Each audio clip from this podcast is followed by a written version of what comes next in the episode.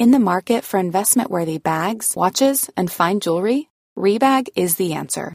Rebag is a luxury resale platform where each piece is carefully inspected by experts to ensure quality and authenticity. Use Rebag to buy and sell finds from the world's top brands, including Louis Vuitton, Chanel, and Cartier. Head to Rebag.com and get up to 15% off your first purchase as a member with code REBAGNEW. Shop today at Rebag.com. That's R-E-B-A-G.com and use promo code REBAGNEW for up to 15% off your first purchase as a member.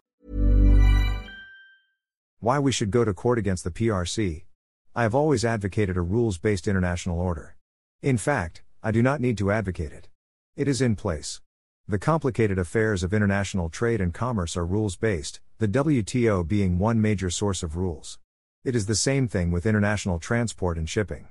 We sued China before an arbitral tribunal in accordance with the dispute settlement provisions of the UN Convention on the Law of the Sea, UNCLOS. Those who think we achieved nothing by it are not seeing far enough.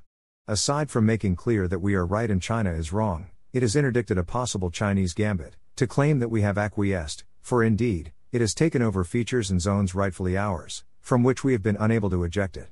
But that we have gone to court and have obtained a judgment declaring what is ours remains one major obstacle to the People's Republic of China's, PRC, ambition to widen even more its already absurd, exaggerated claims over the West Philippine Sea.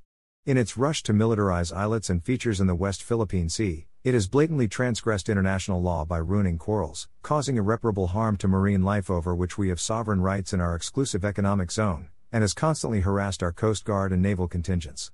The recent maritime promenade of Philippine and Canadian war vessels along the West Philippine Sea is something we should have more of, inviting other countries like Japan and South Korea that are not enthusiastic about cozying up to Xi Jinping.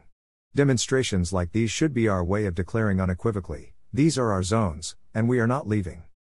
I agree with Justice Antonio Carpio. There are other issues of which an arbitral tribunal, constituted under the aegis of the UN Convention on the Law of the Sea, cannot take cognizance, and we should then press all concerned and interested state parties to submit to the jurisdiction of the International Court of Justice and let the court declare where the rights lie.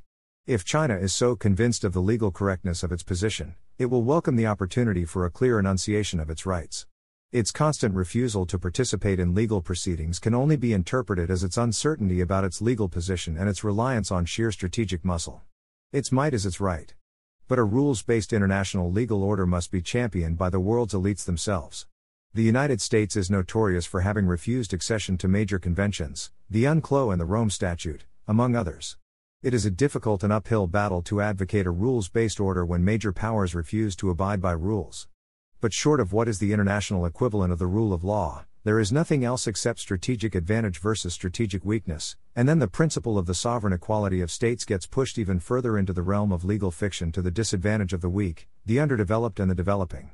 A rules based international legal order is to everyone's advantage, and the audacity and panache with which the Chinese leadership, and Putin too, thrash claims solidly based on international law should make this point exceedingly clear. Rani underscore Aquino at sanbeda.edu.ph. Rani underscore Aquino at csu.edu.ph. Rani underscore Aquino at outlook.com.